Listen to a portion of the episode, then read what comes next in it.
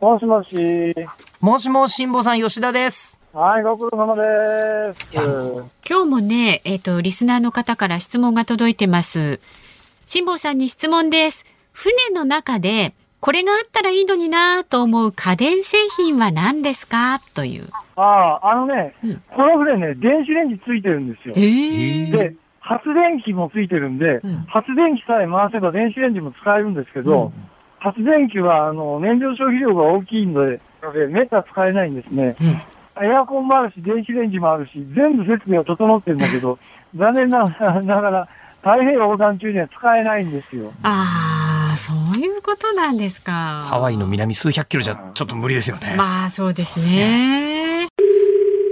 辛坊さん、茅野俊人です。ああ、どうもどうもご苦労様です。相当暑いんじゃないですか、そちらも。そうですね、熱帯ですからね。熱帯だけど、でもね、海の上ですからね、あの、日没と同時に、あの、風は相当吹いてますからね、割と涼しいですよ。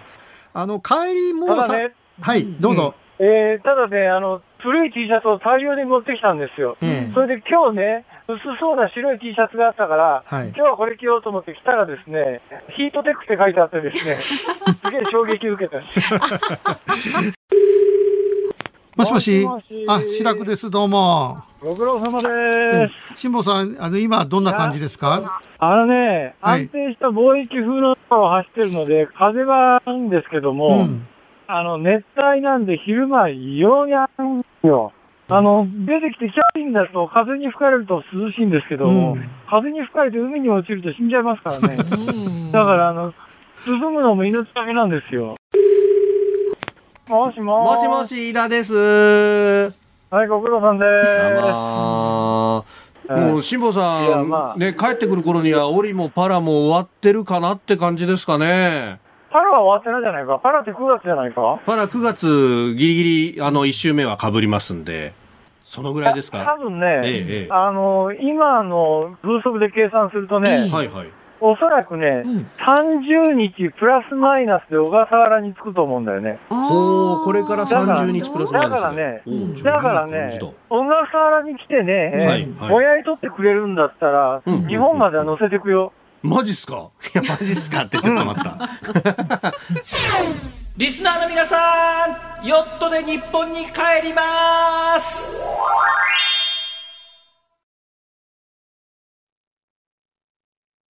7月22日海の日時刻は午後3時を過ぎました FM93 AM1242 日本放送をラジオでお聞きの皆さんこんにちは日本放送の飯田浩二ですパソコン、スマートフォンを使ってラジコでお聞きの皆さん、そしてポッドキャストでお聞きの皆さん、こんにちは。日本放送の増山さやかです。辛坊治郎ズームそこまで言うか。この番組は太平洋横断にチャレンジする辛坊さんの帰りを待ちながら、期間未定で日替わり助っ人パーソナリティが今一番気になる話題を忖度なく語るニュース解説番組。木曜日は飯田アナウンサーです。はいよろしくお願いしますお願いしますまあいつもですとね、えーこの時間はあのラジオショーをお送りしている時間なんですけれども、えー今日はこのおーズームそこまで言うか30分早く番組がスタートし、えーそして終わりもですね10分延長戦がありまして、はい5時40分までと。もう前にも後にも伸びちゃう。そうなんですよ。だから、こう、意識をしてですね、ゆっくりと喋ると。それは何か意味がある。あの、それ、あの、足りない、なんかこう伸ばして伸ばして薄く薄くっていうことですか？いつもの3時半からこう5時半までのですね、ん2時間分のこう労力で2時間40分を泳ぎ切なるというるほど。ゆっええくり喋った方がいいんですね。この発想がですね、辛坊治郎そのものだなというふうに思うところがあるんですが。ケチくさい。ケチ臭いと。まあまあまあ、あのーカレンダーはですね、ええ黒い文字で書かれていることも多いかと思うんですけれども、今日祝日でございます。ね。本当困っちゃって、うちの会社のカレンダーもですね、大体19日に赤い文字が出てるんで、そこうそれをね、大体こう上からマジックでなぞって19は海の日消してですね、じゃあ22と23どうするってもうこれ赤丸つけるしかないっていう、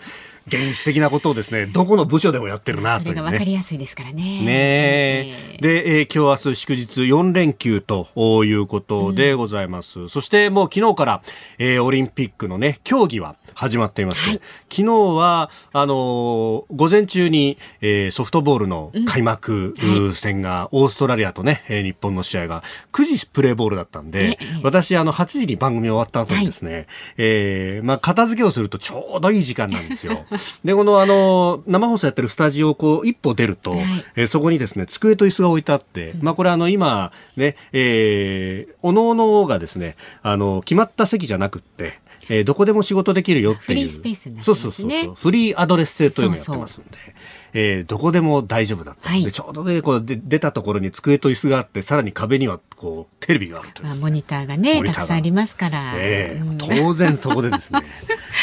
しばらくそこで。しばらく、しばらくどころかですね、えー、結局根が生えて、試合終了までずっといたっていうですね。すねえー、えー、1時間半ほどじっくりと見てですね、はいはい、えー、上野由岐子投手のね、ピッチング、8対1でコールドで勝ったぞと。ね、で、えー、その勝利を引っ提げてですね、今日は、はい、えー、メキシコと相手に、メキシコを相手に、確かお昼12時プレーボールだったかな。はい、えー、先ほど試合が終わったばかりでありますが、うん、非常にこれがですね、手に汗握る一戦で。もうね、私たちもね、あの、そうそうそう、ね、打ち合わせでね。までにね。またこれ会議室で打ち合わせやってるんですけど、まあそんなもんそっちのけですよね。えー、またモニターがあるわけですよ、これが。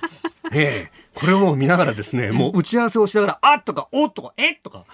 そんなことばっかり、なかなか進まないっていうか、進む気あんのかみたいな感じだったんですが、いや、これがまた手に汗握る展開で、先発は上野投手が昨日に続いてて連投だよっていうですね。で、えー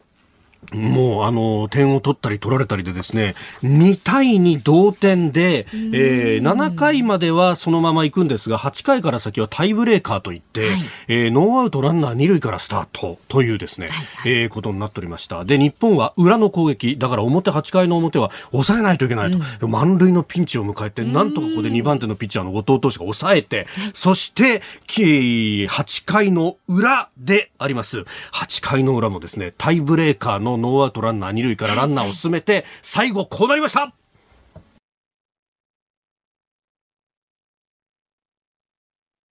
ということでですね、タイブレーカーの末、日本3対2、サヨナラ勝ちで2連勝と。よかった。いやー、本当劇的なね、はい、えー、一戦でありました、えー。試合を振り返りますと、上野投手、昨日に続いての先発、そして今日7月22日は、えー、39歳のお誕生日でもあると。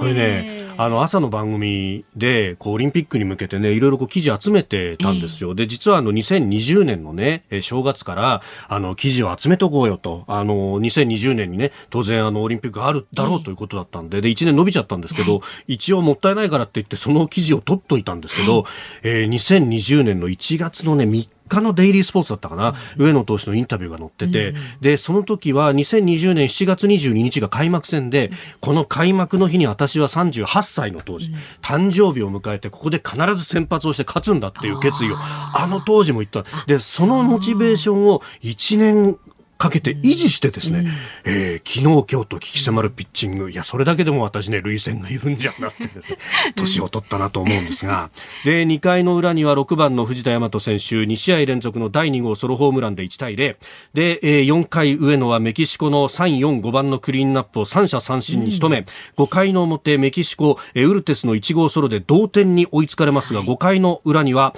えー、8番吾妻タイムリーツーベースで勝ち越し2対1。で、7回にはですね、ウルテスのまたセンターへタイムリーで同点にされて、そして、えー、2対2同点でも7回決着つかずタイブレーカーの延長戦。そして今お聞きいただきました8回の裏、渥美選手ショートへのタイムリー内野安打。えー、これで日本サヨナラ勝ち3対2で勝ったと。いうことでありました。いやー、ほんとね。ええー、まあ、あの、そしてね、えー、今日はこの後、サッカーも控えていると。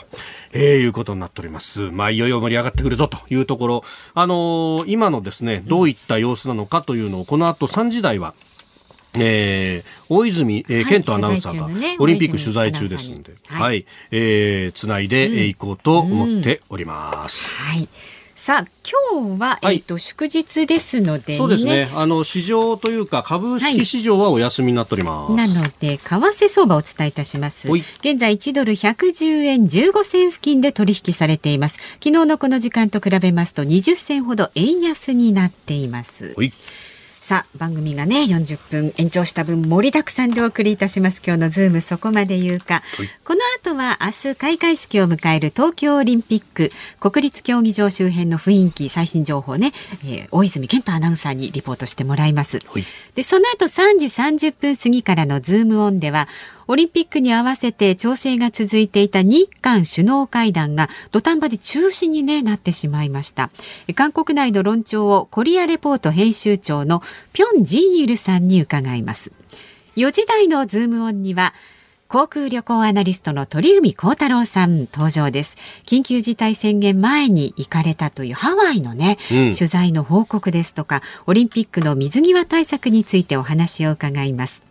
5時のオープニングは5時の辛抱です。お送りします。昨日もねちょっとあんまり風が、えー吹いてなくてなんて話ありましたけれどもまあ辛抱さんの状態としては順調というかねはい。え進んでますので、うん。今日もどんな話が聞けるんでしょうかご期待ください。はい。でその後のズームオンなんですが国の、えー中長期的なエネルギー政策の方向性を示すエネルギー基本計画の素案にズームしていきます。はいで今日ももちろんラジオの前のあなたからのメッセージお待ちしています。で木曜日ですのでエンディングでかかる辛坊さんに届けたいリクエスト曲もお待ちしております。辛坊さんへの質問、それから辛坊さんに伝えたい日本のニュースもお待ちしています。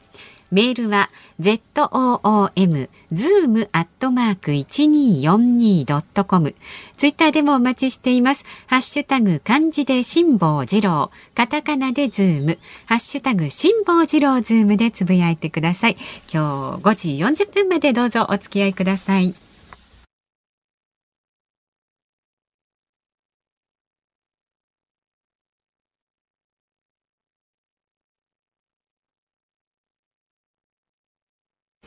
日本放送ズームそこまで言うか。毎週木曜日は飯田浩二アナウンサーとお送りしています。はい。ではまずは昨日夕方から今日にかけてのニュースを振り返るズームフラッシュです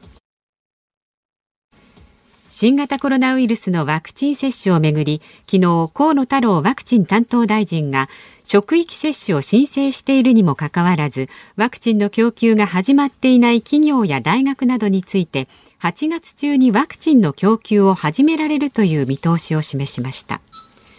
厚生労働省が昨日65歳以上の高齢者の新型コロナウイルスの感染者についてワクチンを2回接種すると受けていない場合と比べて10分の1以下になったとの分析結果を専門家組織の会合で報告しました。東京オリンピック・パラリンピック組織委員会は今日開会式でショーの演出担当を務める小林健太郎氏を解任すると発表しました。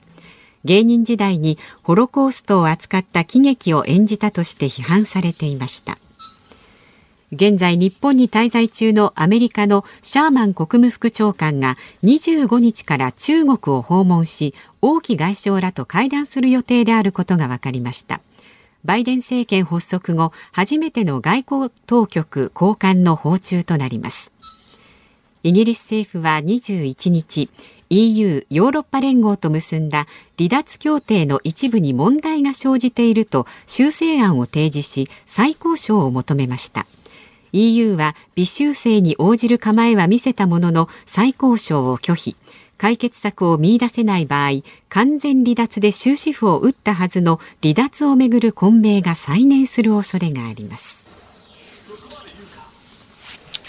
えーということで、様々ニュース入ってきましたが、まあ今日動いたということで言うと、東京オリンピック・パラリンピックの組織委員会の、まあ、開会式のショーの演出担当の小林健太郎氏の解任とえー、いうニュースで、えー、あります。まあ、あの、芸人時代にね、ホロコーストを扱った劇を演じたということで、まあ、それがね、えー、ビデオが出たのは1998年の出来事であったということで、えー、あります。で、あのー、まあ、これに関してはですね、アメリカのこうユダヤ系の団体であるサイモン・ウィゼンタルセンターからもう抗議が来ていたということもあるので、うん、んまあ、この判断は、まあ、致し方ないというか当然だというふうに私は思っているところです。というのも、まあ、98年の出来事だ、昔のことをほじくり返したみたいなことね、言う人も、まあ、いると思うんですけれども、ただですね、あの、98年というと、あの、1995年に文藝春秋のですねマルコ・ポーロという雑誌が、えー、ホロコーストガス室なかったんだというような、えー、特集を組んでそれがああかなり抗議、えー、批判を受け、えー、廃刊まで行ったというような、まあ、かなり社会的な、ね、現象にもなった、はい、えー、出来事があったその記憶も、まあ、あの新しいところでもあったので全くそれに関して感知、えー、せずにやったわけではなかろうと、まあ、実際にそのネタの部分もですね、うん、まあ、そういうこうおね、えー、揶揄するようなところというか、うん、もうあった部分もあるので、で、えー、かつですね、まあ昔のことなんだからと言うんですけれども、今のような SNS がもしあったらですね、これ出た瞬間から、えー、もうかなり批判を受けたら間違いないと。これはあの、前回のその、小山田圭吾氏の件もそうなんですけれども、あの当時ネットもほとんどなく、まあ確かにパソコン通信もありました。パソコン通信あったけど、今のようなインターネットですね、誰もが、えー、スマホでこう、リア、ほぼリアルタイムで見られるというような時代ではなかったということを考えると、むしろ、えー、今までこの、あの、二十何年間このままになってきてたっていうのが、うん、まあ、オリンピックだとかというこの国際的な、そして理念を重視するようなイベントを担当するというところになって、ある意味の日本のガラパゴスな常識みたいなものが全部取っ払われた結果としてこうなったというふうに理解をすべきなんだろうと思いますし、えー、これが開会式が終わった後に発覚するよりは、ここのタイミングでこれ現場は大変だと思いますよ。大変だと思う。大変で関わった方がだって次から次へとっていうことですからね。そうするとじゃあこのあの、どうしてこの人たちを選んだろう、うん、選んだんだろうね、であるとか、そもそもの演出は別の方が担っていたのが、一気に刷新されてっていうようなところにどういう経緯があったのかとかですね、うん、まあいろんなこう疑問が浮かぶんですけれども、うん。明日開会式だってことを考えると、うん、そして現場の人たち必死にやってる、えー、先週末には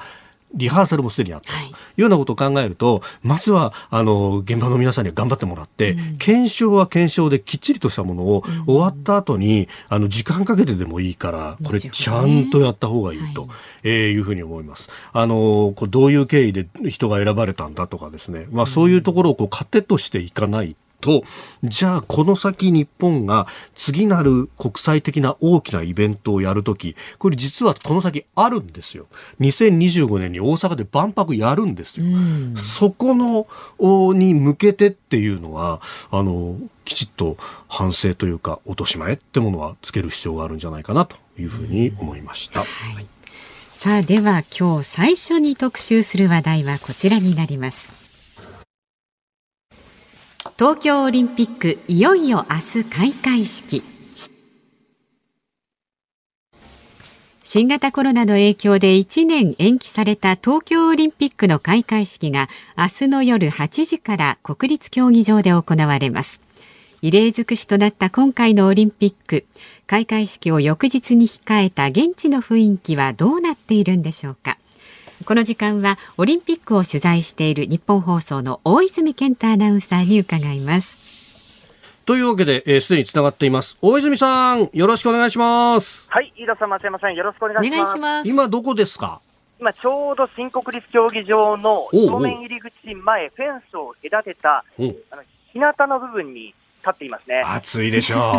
う。めちゃくちゃ、あの、暑いっていう次元を超えてまして、超えてる。下からアスファルトの照り返しがあり、そして空気はもうサウナのようで、で、歩くだけで滝のような汗が出てくるんですよ。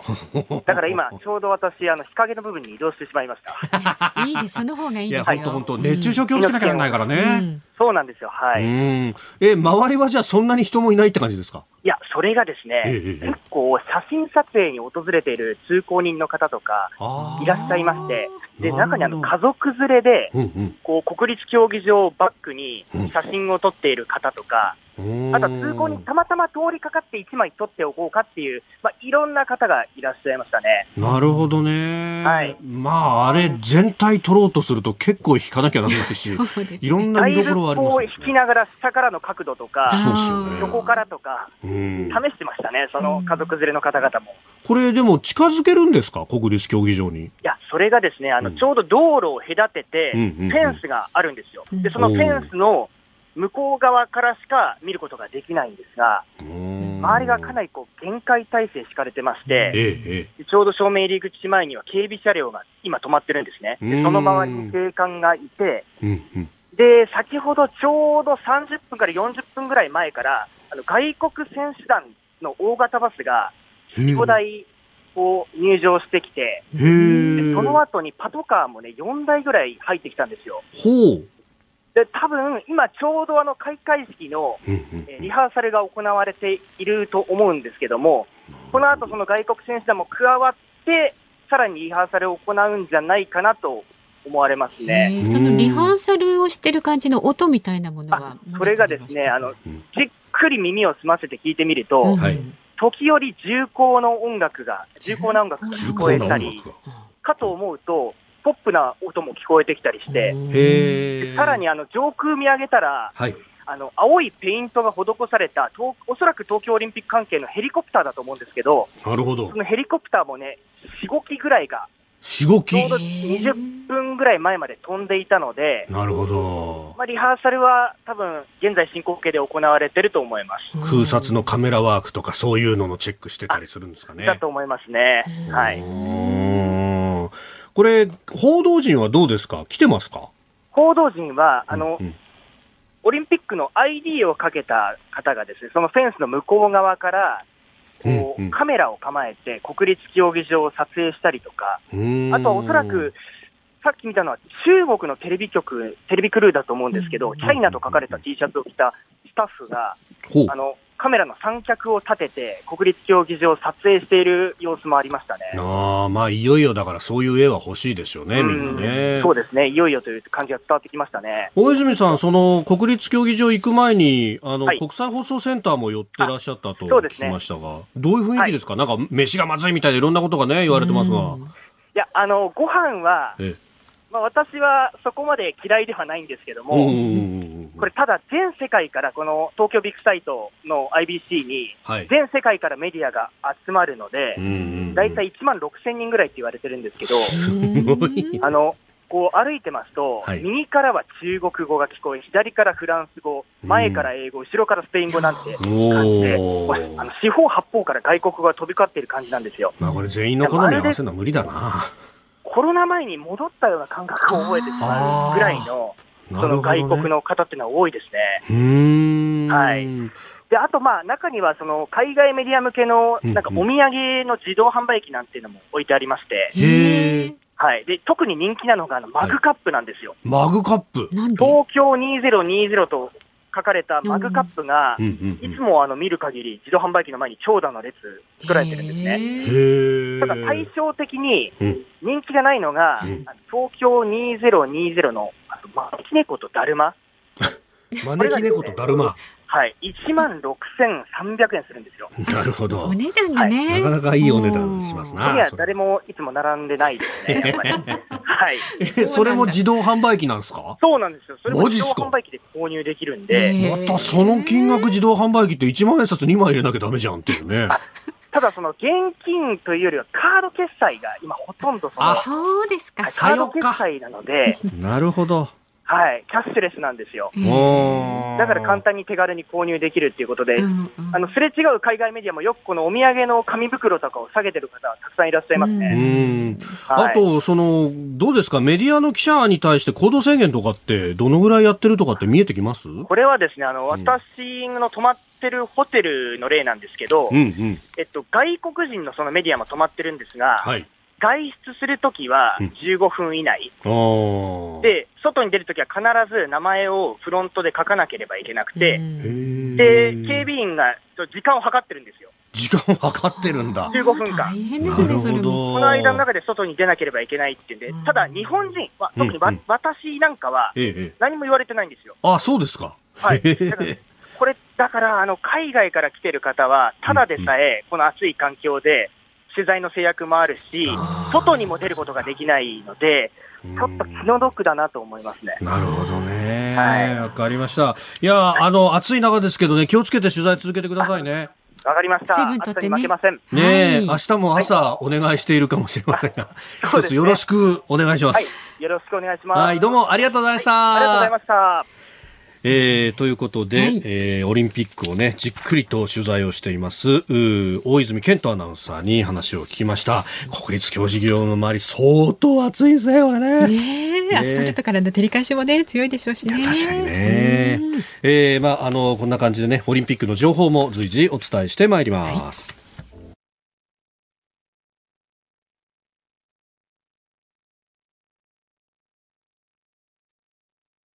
7月22日木曜日海の日時刻は3時29分を過ぎたところであります。えー、改めましてこんにちは日本放送アナウンサーの飯田浩二です。こんにちは。日本放送の増山さやかです。辛坊治郎ズームそこまで言うか。辛坊さんがね、帰ってくるまで、えー期間見てで、ひまわり助っ人パーソナリティがね、今一番気になる話題を忖度なく語るニュース解説番組をお送りしていますが、なんともあの、この中途半端な時間ですね。3時29分 惜しい40秒。惜しい惜しいあといつもね20秒とそうそう。いうところな3時からんですよ。そう、いつもはね、3時半からスタートなんですけど、今日は、えー、3時から。スタートということになっております。あの、ツイッターのタイムラインを見るとですね、おもう始まってるみたいなね、ピンクプラチナさん、時間間違えた、もう始まってたとかですね。まあね、頭聞き逃しちゃった方は、ラジコのタイムフリーなんかで聞いていただけると、もう飯田さんのもう、もう雄弁な、もう華麗な喋りが聞けますからね、ぜひこれは聞いていただきたいです。バカにしてるでし違ょう、そんなことないですよ。こういうものをですね、褒め殺しというわけですね。えー、やっぱりその辺はこう、ベテランの腕みたいなことが、ね。ですかそれはいやーさすお互い差し合ってどうするって話なんですよね。よはいそんな感じで、えー、時刻は3時半を過ぎております。よかったですはい。じゃあ、ご意見ご紹介しましょうか、はいもういただいてます。ありがとうございます。えー昭和さんですね。昭和。昭和さんえー飯田さん、はい。お台場の観覧車来年の夏で終わり撤去だそうですね。おーはいはいはいはいはい。また一つ東京の名物が消えてしまいますね。日本放送も臨時本社を置いたお台場 いろいろと思い出あるんじゃないですか。ー。大江戸温泉物語の終了といいなんか寂しいなというそうです私たね。ちもねお台場にははい。数年通ってましたからね、そうですよね。私、あの、お台場で入社式を迎えた最後の 世代で。ご冗談を私。そうですか。そうなんですよ。あじゃああのそうなん球体であのそうそうそう。入社式を行った。球体入社式の最後の最後の世代若い 若いっつっても若いっつってもですねえー日本放送がお台場からこっちに有楽町に移ってきたのは2004年の9月の出来事でありましたのではい。もう15年ぐらい前と。そうなんです。あの入社式はですね私あの煙山先輩が今向こうでスタジオの向こうで手振ってくれましたが、煙山さんが司会だったんですよ。で、なんかね、日本放送行進曲っていう曲があって、で、それが流れる中、新入社員3人しかいなかったんですけど、だから目の前にずらっと並ぶ役員と、後ろに並ぶ両親の方が数が多いっていうですね。逆の方が多いというのが多いと、囚人監視のもと三人だった。んですねそうなんです。3人だったんですね。ええで、一応ほら、あの、新入社員代表なんつってですね、アナウンサーで入ると、こう、やれってことになるじゃないですか？喋らされて。そうそう、当時、亀渕明信社長だったんですけども、目の前で緊張して噛みまくってですね。お前、大丈夫か？つって言われた覚えが。へー。そうそうそうそうそう。でもなんか僕はお台場は研修の思い出っていうのがあるんで、で、あの、フジテレビにも研修で出してもらったりとかしたんでですね、いろいろ楽しかったなと思う、うん。まあいうところがあの社屋からの眺めがまた絶景でね。すごかったでしょううん夜景ね。なんかも綺麗でね。レインボーブリッジと花火大会なんかがあるともうね見もうね事でしたよね。私、あの、おあの、花火大会の日に、えー研修の泊まり勤務で、ああはいはい。もう、あそこの東京テレポートの駅降りたらものすごい人でえらいこっちゃって ねこれ書き分けながら会社行くのが大変だな、みたいなね。いやーでもだいぶ変わりましたよね。いろいろね。ガンダムが来たりとかいろいろありましたけど、そう、大江戸温泉物語も、あの、土地のね、借地権の絵、あれで終わっちゃうと、はいあと、そう、あの、お台場にはね、えー結婚式場もあったりとかして、確かアニベルセルっていうあの、有名な結婚式場の、もう、お今年の真ん中ぐらいでという話を聞いたりとかですね。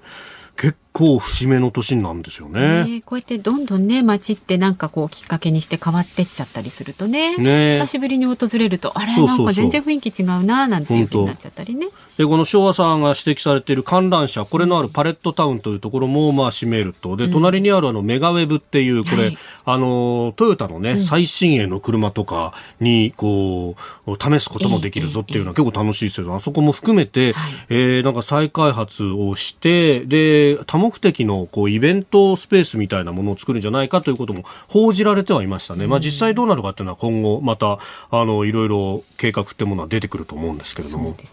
お台場はあれなんですよ。結構ね犬連れで行けるところが多くて。あはいはい。よくお散歩してますよね。そうなんですよね、犬連れてだからあれいいなっていうね、うんうん。うちも犬ちっちゃいの飼ってますんちっちゃいワンちゃんとね。そうそうそうそう。ご家族でね。うん、いいじゃないですか。うんもう一つご紹介しますね。はい47歳の男性の神奈川県相模原市ドレッシさん。ドレッシさん、はいありがとうございますエンゼルス大谷君の直筆サイン入りユニフォームが1435万円で落札されたそうですがすごいですね。ただのユニフォームがちょっとした高級車以上の値段になるとは。本当ですよねこれあの先日のオールスターゲームでえー大谷さんが、まあ、使ったものを、そこに直筆のサインをつけてというもんで、これあのチャリティーにね、えーなるというものだそうなんですけれども、うーん、1435万円。1割でいいからくんないかな そういう発想ってあるいはこの端数の13万210ドルで落札されたということですので。二郎さんが言いそうですよね そういうセリフ、ね。いや、本当ですよね。でもやっぱ思うのは、これだったらこう端数の210ドルでいいから俺にくんねえかな。俺にくれないかじゃない。これいかにこのね価値があるかっていうことですよ、大谷さんの。いやいやいや、おっしゃる通りですよねね。まあ、なんつったって、その落札価格の2番手のゲレーロ選手のね、えー8520ドルと比べると、マジで桁が2つ違うというですね。すごいですね。すごいですよね。いやーでも打って投げてすごかったですもんね。そして後半戦もまたホームランが出ているぞっていうところあたりを見ると、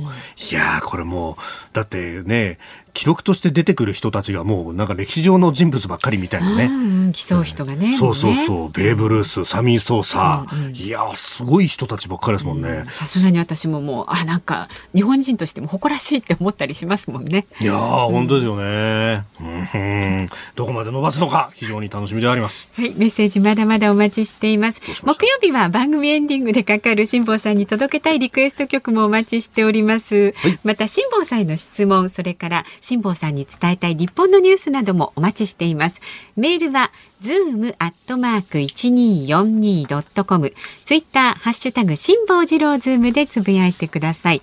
この後はオリンピックに合わせて調整が続いていた日韓首脳会談土壇場で中止になりましたが韓国内の論調をコリアレポート編集長のピョン・ジンイルさんに伺います。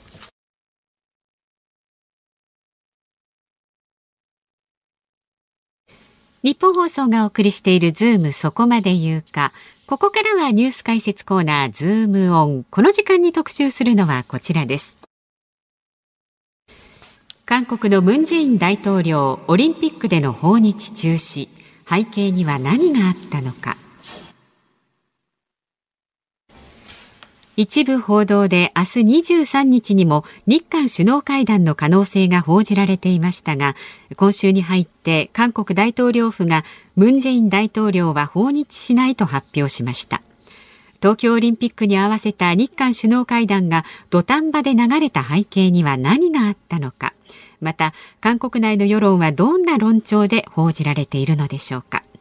この時間は韓国政治に詳しいコリアレポート編集長のピョン・ジンイルさんにお電話でお話を伺いますえーすでにつながっています。ぴょんさん、よろしくお願いします。はい、よろしくお願いいたします。ますありがとうございます。さあ、まず、この土壇場で訪日せずっていう報道になりましたけど、どうですか？これ、何か予兆みたいなものとかあったんですか？そうですね、あのー韓国の世論は全般的にはい大統領がこの訪日することについては、ええ10人のうち6人は反対だったんですね。はあ、なでるほど。うするんだと、えええー非常に今、日本は冷たい反応で、はい。えー韓国に対する感情がよろしくないと、うーん。でおそらく菅政権から情報を引き出すことはできないだろうと、うそれでも行くのかと、はい。これがあの世論感情なんですね。うーん。これは韓国のメディアはですね、はい。あのいややはりこういう機会をですね、ええ。東京オリンピックの機会を生かして、うん。大統領は訪日して、はい。えそれでなんとかですね関係改善、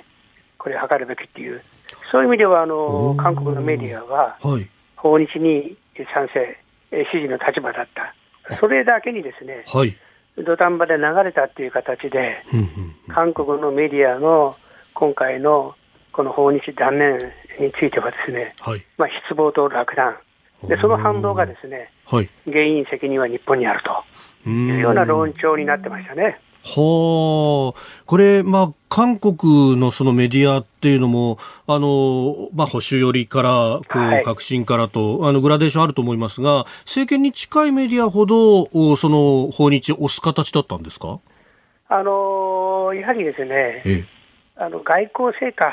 をなんとか上げてもらいたいと。ムン・ジェイン政権は今、内政も非常にですね、はい。えー苦しんでると、うんコロナもうまくいかないと、はい。え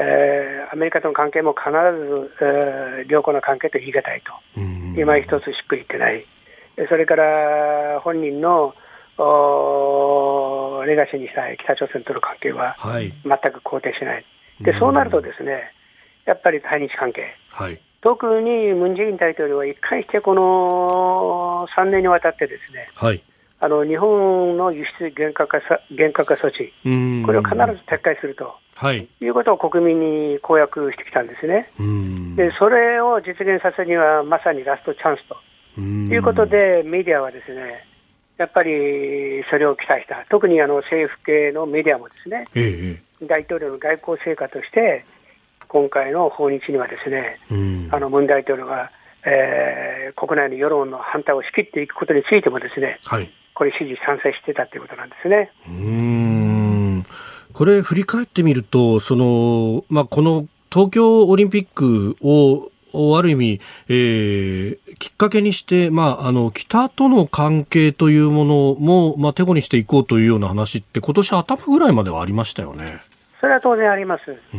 やはりあの一つはあのアメリカの方からですねはい。日本との関係をなんとかしろというようなそのプレッシャー、圧力、はい。これありましたね。で、それはですねアメリカの言うことを聞くっていうか、顔を立てることによって、はい。なんとかその日本と話し合いをつけることによって、ですねええこのムン・ジェイン政権のこの北に対するアプローチ、あるいはあ政策、えーアメリカからバイデン政権から支持を取り付けたいと、うーん。いわばその北朝鮮問題と日本問題をムン大統領はバーターにする、そういう考えでですね、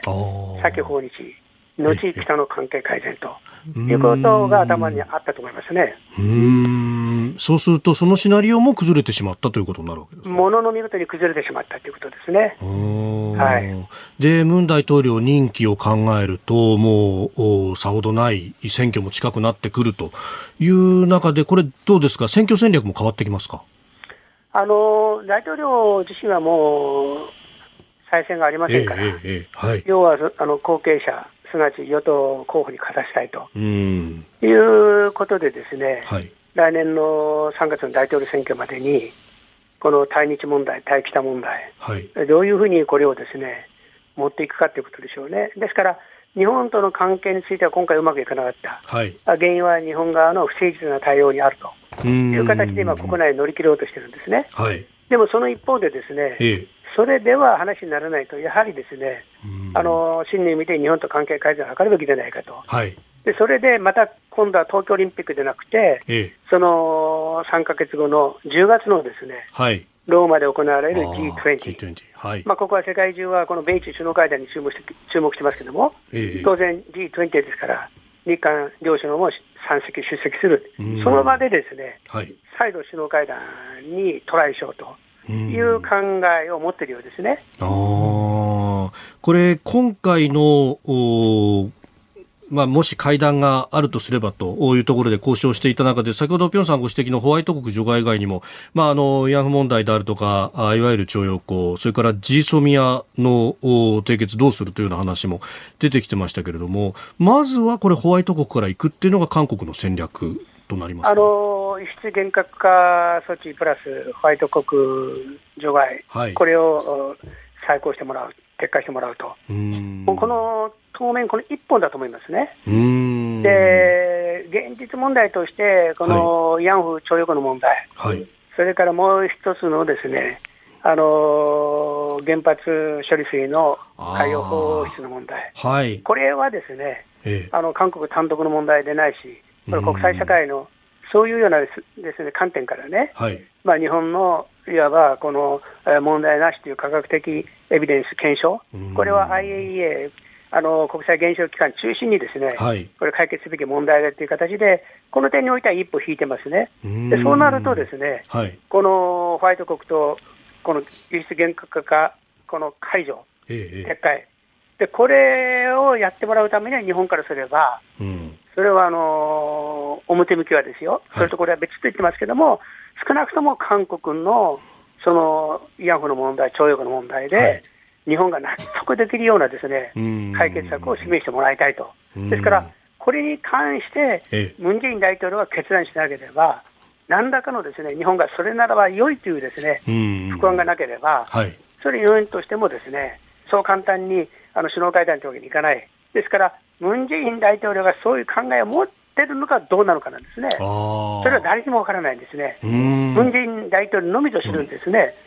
ですからもう本人はですね、はい、会えばわかると、先で会えばですね、はい、そこでゆっくり話して、ですね自分の考えを打ち明けたいと、でも本人は今回、またその機会を逃したということを盛んに言ってるわけなんですね。ですも日本からすれば、はい、会った結果ですね、中身がなかったということでは話にならないと、はい、いうようなことですから、やっぱりこれはあの韓国は大統領中心制ですから、す、べ、て大統領決める、はい、日本はやはりですねあの内閣制で、えー、外交というのはすべてですね外務省を中心とした詰め方式で、最後は総理自らがこのサインをする、犯行をよしするという、そういう意味ではですね、はい、いわばそのあトップダウン方式とボトムアップ方式のこの違いというのがですね、はい、今もって日韓首脳の会談ができないね、一つの理由で理由ではないかというのを、僕は個人的に見てるんですね。なるほど。で、その、まあ、ムン・ジェイン大統領がどういうこう決断を下すのかって、まあ、それはご本人には分かんないかもしれないですけど、はい、こう周りのこう状況として、先頃、先月でしたか、あのソウルの中央地裁が、えー、徴用工に関するこう判決の中で、まあ、日本とのその請求権協定だとかをこうベースにした、まあ、ある意味、日本の主張に沿う形の判決が出てきたりしてますが、こういうのっていうのは、何かこう変わる兆しみたいなふうに捉えていいんですか？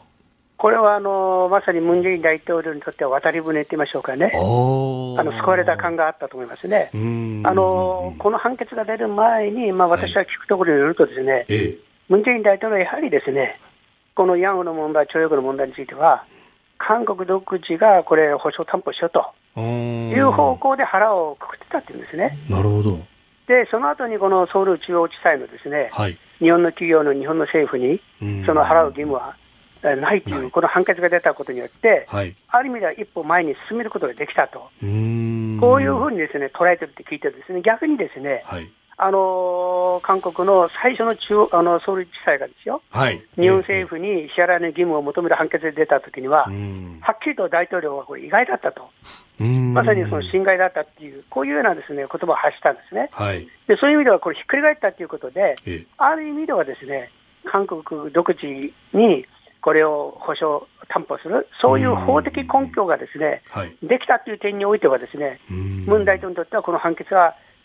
ある意味ではですねウェルカム。望ましい判決だったという、僕個人的には見てるんですね。なるほど。まあ、そうすると、こう、大統領としても、まあ、ある意味方針を転換しても、ちゃんと整合性はつくような、下地は今、だんだん整えられつつある。あとは世論ですか？え、その通りだと思うんですただ、ただですね、うん、ただ、あの韓国側も少なくとも首脳会談をやる、はい、そうするとまた新たな共同宣言、共同声明、その中にですね、これ、それの中で韓国の国民が、あこれならば日本、韓国があの金銭的保障してもいいと、問題なしという、そういう意味で、日本政府が2014年でしたか、15年でしたか、安倍政権とパックル政権下で交わした、はい、あの日韓合意に基づいて、その韓国に対して、えー、その過去の問題について、総理自らが一言ですね、はい、あの当事者であるヤンフや元上位国が納得するようなお詫びの言葉を一言というのがどうやら韓国はムン大統領が求めていることらしいんですね。日本からすれば何度謝れば済むのかと。そうですね。いうような形で、これについてはですね、あの、多くの国民がですね、はい、首をかしげてるんですけども、韓国からすればですね、その心のこもった一言がなければですね、今申しましたように、金銭的な保障、そう簡単にはですね、やれないという考え。ですから、あの、ムン・ジェイン大統領は直接菅総理に会って直談判でですね、はい、こういうような問題を決めたいというふうにどうやら思ってるようなんですね。なるほど。これ、そのね、ゴールをそこで決めたら、それがこう動かさないようにするっていうのが、今まで何度もトライして結局できなかったと。あの2015年の日韓合意で、これでもうおしまいだと。なったにもかかわらずっていうところの不思議感がやっぱ日本の国内の世論にも多いと思うんですけれども何かそれをこう担保するようなアイディアみたいなものというのは韓国が持ってるんですか？これはね一言で言うと、日本韓国も、同時にですね、ええ、国会で決議することが必要ですね。ああの2014年ですか、2015年のパックで、えー、政権下で交わしたですね日韓合意は、はい、これは単なるその当時の政権えあの政権の合意という形で、これ、一つの国家間のいわばその合意というか、はい、え国家間の一つのですねいわばその決議という形でね、え日本も韓国もその採択しなかったということは、次の政権にですね、はい、引き継がなかったということ、ですから、国会決議があれば、ですね、政権が変わってもですね、はい、決議に従ってですね外交を進めなくちゃならない、そういう意味でのはですね、一つの次の政権に対する足かせと言いましょうか、はい、あの牽制にもなるということですから、なるほど。今度、仮に日韓首脳で何らかの合意を交わした場合は、ですね、はい、日韓双方で、これ、国会でですね決議する必要性があると思いますねうんあの当時、おのおのの外相がメディアの前で全世界に対して言ったんだから大丈夫だっていう話があったんですが、結局それであっても、継承はしなかったわけですね。その通りなんですね。ですから、アメリカのトランプ政権だって、政権時代いろいろなことを約束したけども、全部それあのひっくり返してしまいましたでしょ。あなるほどあのキューバと交わした合意、イランとの交わした合意、あるいは、であの温暖化の問題、はい、えー、条約、全部これひっくり返しました今、それ、バイデン政権も落とそうとしてますけどね、そうですね。やっぱり国会の議会の決議って必要だと思いますね、ですから、ムン・ジェイン政権はもう来年3月で終わりですから、はい、次の政権が、それはあの進歩政権であろうが、保守政権であろうが、ですね、問答無用で、ですね、うん、この前の政権下で交わしたですね、はい、この約束ごと、合意事項ですね、これをこの履行するという、そういう意味でですね、ええあの決議っていうのは必要だと思います。国会のその陣容というものの中で、こういった決議は通りそうですか、韓国国会は。今やらないとだめなんですよ、逆に言うと。今やらないなぜかというとですね、はい、今はムン・ジェイン政権の与党、その与党が国会の過半数以上握ってるんですね。ですから、ここで通さないとですね、はい、逆にあの立場が変わっちゃって、ですね、野党が反対となると、100歩10手でムン政権と菅政権との間で合意が交わされた、それを国会決議、でそれにですね、はい、仮に野党がですね反対だというと通らなくなる、でも今、ムン政権あのムン政権にとって幸いなのは、ですね、はい、与党が過半数以上握ってるっていう形で、国会で通すことが可能なんですね。そうすると来年ですね、この仮に保守政権、はい、噂されているように、ユン検察前政長が大統領になって、はい、保守政権になった時にはですね、うん、まさに少数与党でスタートなんですね。ということはですね、それから2年、すなわち、えー、23年にならないとですね、はい、国会選挙できない。ということは、あの多数握れない、ですから、あの保守政権が、うん、あのスタートしたときにですね、少数予想でスタートするということですから、あの保守政権が日本との間で合意を交わしてもですね、うん、逆に与党が反対したら、これ、通らないということになるんですね。うんなるほど。あの韓国の一番悪いところはですね、はい、日本の問題、うん、北朝鮮問題はですね政争も具にするんですね。ですから与党の時にはですね非常にその日本には歩み寄せるんですけども、はい、野党に転じたら逆にですね、えー、足を引っ張る、反対に回るっていうのが、これが韓国の一番の悪臭なんですよ。うん。なるほど、それをできなくするために国会決議というものが必要になると、立法府の出番と。はいなるほど、わかりました。ぴょんさん、あの、じっくりお話伺わせていただきました。またぜひいろいろ教えていただければと思います。はい、どうも、どうもありがとうございました。ありがとうございました。コリアレポート編集長のぴょんじんいるさんでした。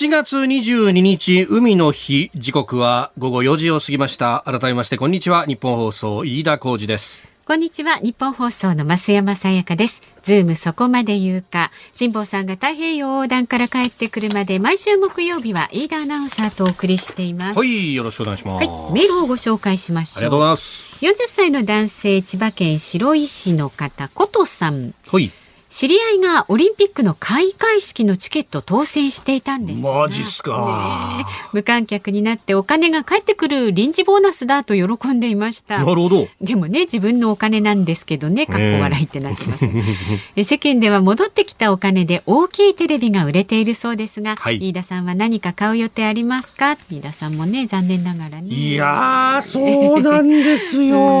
本当にねいや明日春日良一さんに会うんですけど、はいはいはい、先々週だったかな出てもらった時にですよ、うん、知ってたんですかねこの無観客。どうなんでしょうね。どうだったんだろう春日さんの立場だとねもしかしたら。意味深にニヤッと笑っていたような気もするんですけど、ね、ちょっと明日の朝聞いておいてくださいよ、えー、またニヤッと笑うんだろうなというね、うん、えー、私何か予定があって言ってもまあそんなにですねものすごく高い席を買えるような懐事情ではなかったもんですから、うん、えー、まあ何か買うとしてもあれかな。感染用の飲み物かなというねあえだって感染に感染行ったと思って何かを買うってことでしょこれ。そうそうそう。まあ戻ってきたお金でですね、だからあのテレビ観戦用の自宅で、ね、ええええええなんかもうちょっと大きいなんか お買い物なさらないんですか？いやいやあんまりそこを言い出すとですね、うん、じゃああのこれがいいあれがいいっていうつまりクエストがものすごく入ってきて、ね、結局っていうことにもなりかねないので であれば私が消費できるものというと酒かなというね。あああそそっちの飲み物ですか。なるほどね なんで呆れてるんですか？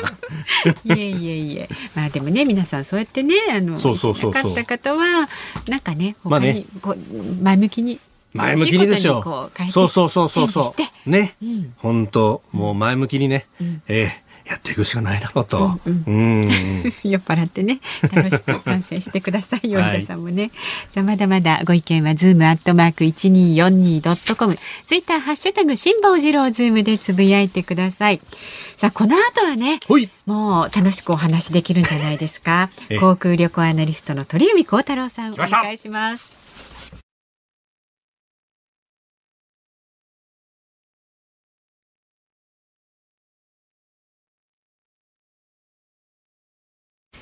日本放送ズームそこまで言うか。この時間特集するニュースはこちらです。東京オリンピックがいよいよ開幕。空港の水際対策はどうなっているのか。東京オリンピックの開会式を明日に控え選手や大会関係者などの入国が増えています。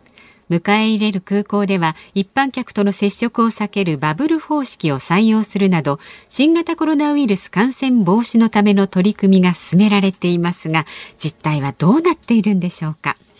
この時間は番組準レギュラー飯田君ともいろいろとあの趣味でも共通するところがたくさんおありのおなじみの航空旅行アナリストの鳥海高太郎さんです。よろしくお願いします。なんか今あれですよねこのオリンピックのチケットの返金っていうところの利用法ででこれあの旅行に行く人この4連休。行く人がね結構いらっしゃって。そうすか。でその一つの理由はもう東京にまずいる必要がなくなってしまった、このオリンピック中に。それでまあお金が戻ってくる。まあ安い方でまあ1、2万円ですし、高い方で僕が聞いた最高140万円。なるほど。大会式を持ってて、他の競技を持ってて、で、結局返金額が100万円超えるということで、で、海外にも行けないということで、このタイミングで旅行に出かけるということで、今日朝あの羽田空港と東京駅行ってきたんですけど。ああ、行ってこられましたか。はい。で、今日はあの、沖縄行きが全部、全便欠航になってるので、台風の影響で。そっかそっか。で、それがいな、あの、沖縄行く人がいなかったんですが、それでも空港かなり、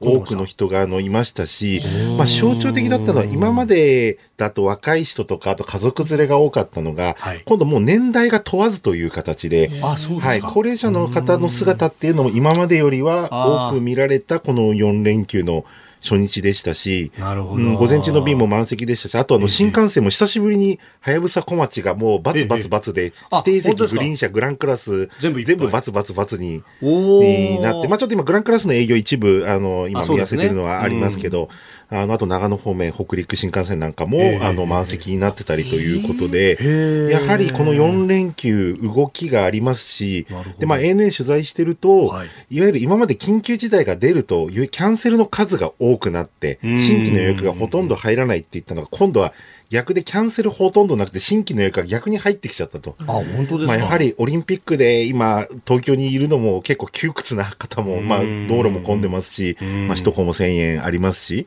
まあそんな感じでこの4連休はもう、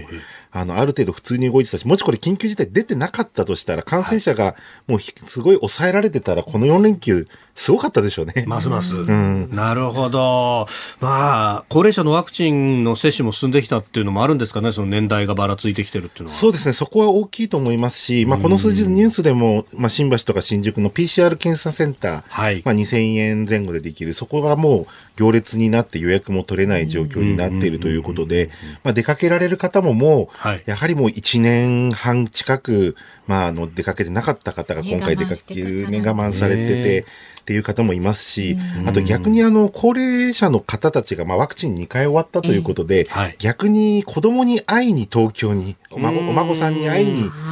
来るという動きも少し、えー、出始めているという、まあ、そういった傾向もちょっとあって、え今までの緊急事態と違うのはやはりワクチンの接種が進んできたことによる、やはり行動の変化っていうのが、まあ、出ているということで、まあ、オリンピックやるんだから動いてもいいんだろうっていうようなやはり考えを持たれている方っていうのも一定数いるんだなっていうのが、まあ、今日午前中感じたことですね。なるほど。さあ、そして、えー、鳥海さん、前回ご出演が6月24日だったと記憶してますが、はい、その後、あれですね、ハワイに行かれたんですね。そうなんですよ。6月の28日の月曜日から7月4日日曜日まで、はい、あの、ハワイの方に、えー、まあ、調査、まあ、いわゆる、これからワクチン接種が進んで、はい、日本人が最初に行ける海外がどこかっていうふうに考えたときに、うん、半年前の考えはハワイか台湾だと思ってたんです。台湾は比較的そういう水際対策とかも含めて、あとまあ、感染対策が抑えられてたと。ただまあ、台湾がなかなかやはり最近まあ少し数字が出てきて、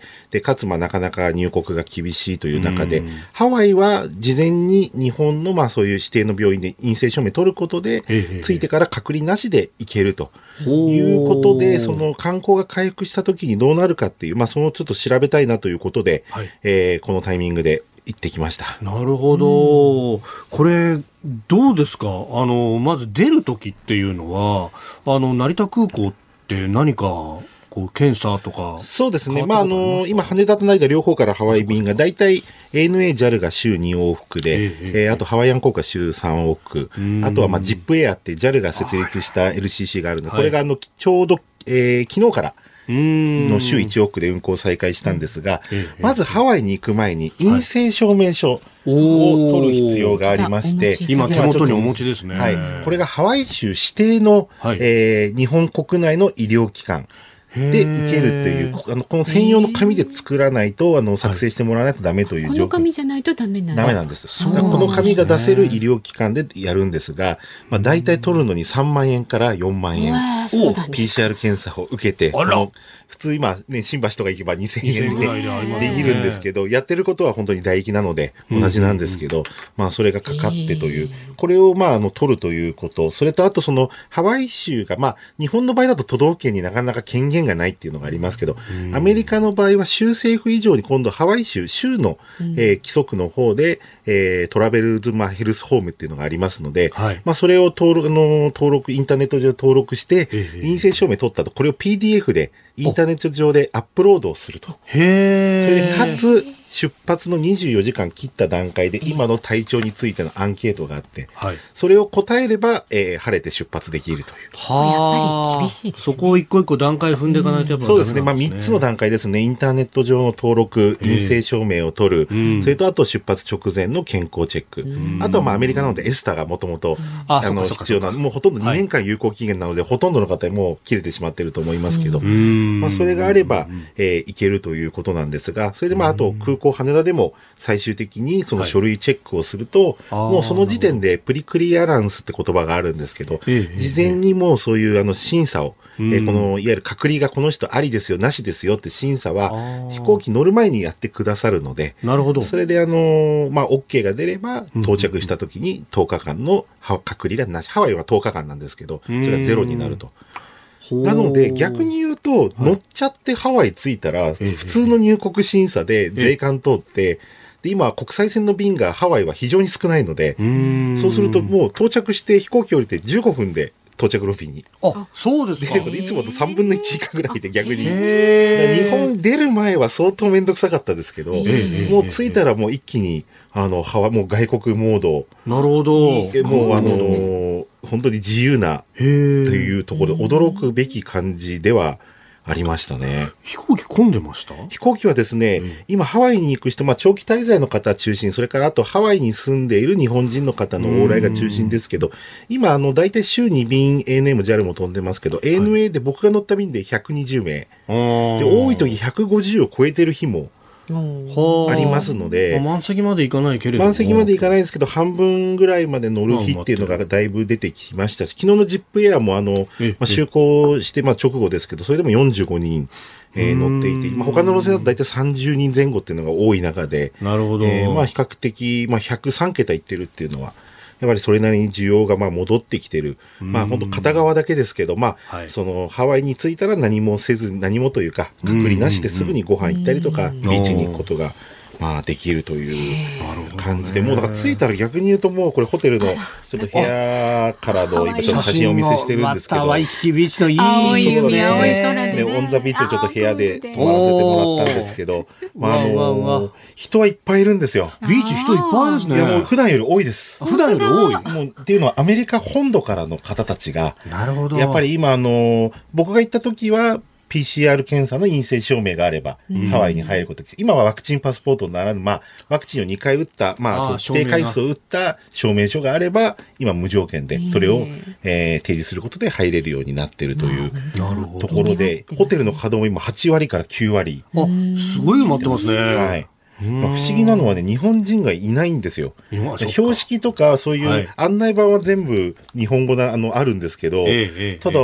あのー、ホテルの人とかほとんどもう英語で喋んなきゃいけないっていうので、なんか、こんなに英語をハワイで使ったのは、初めての経験でしたし、日本人とすれ違うことも少なかったですし、その僕が泊まったシェラトンワイキキっていうのは、まあ、日本人比率は特に高いホテルで、はい、えー、普段だと5割から7割ぐらいあるんですけど、まあ、それが一桁の人しか日本人はいませんとか、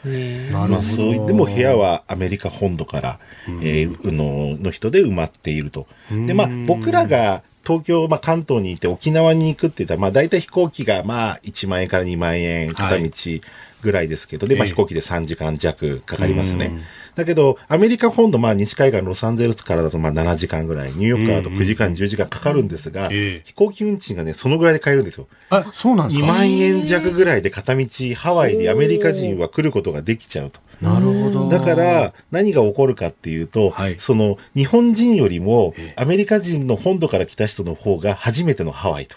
なるほどね。日本人の方がリピーター率が圧倒的に高くて、だからそういうベタなそういうところ、まあ、あの、パンケーキのお店なんかも、2時間待ちになってましたし。アメリカ人でむっちゃ混んでるみたいなそうです。ダイヤモンドヘッドなんかももうものすごい今人が登っているとか。なるほど。列をなして登るみたいなことになる。それでなぜかあの、ワイキキビーチにある丸亀製麺が過去最大の行列になっているとか。ほうほう。はい。それも日本人は一人も並んでいないという。なるほど。あ、丸亀製麺超並んでる。いや、すごい並んでる、ね。50メートル以上の行列で。